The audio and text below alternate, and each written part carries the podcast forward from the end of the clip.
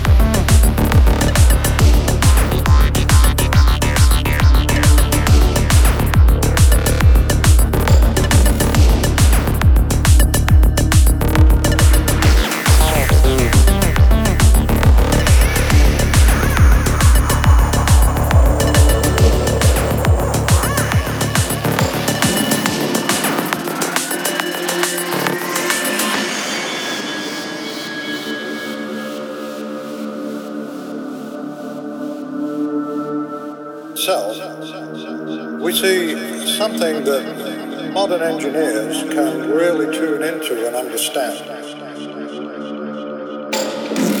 What we have is a very, very precise building that has the precision of a fraction of an inch.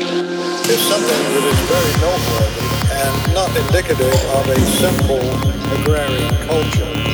So what we have is something that is almost like a machine. If the Great Pyramid was a sophisticated machine, potentially capable of creating energy, how could it have worked? Some researchers believe clues can be found by exploring underneath the structure.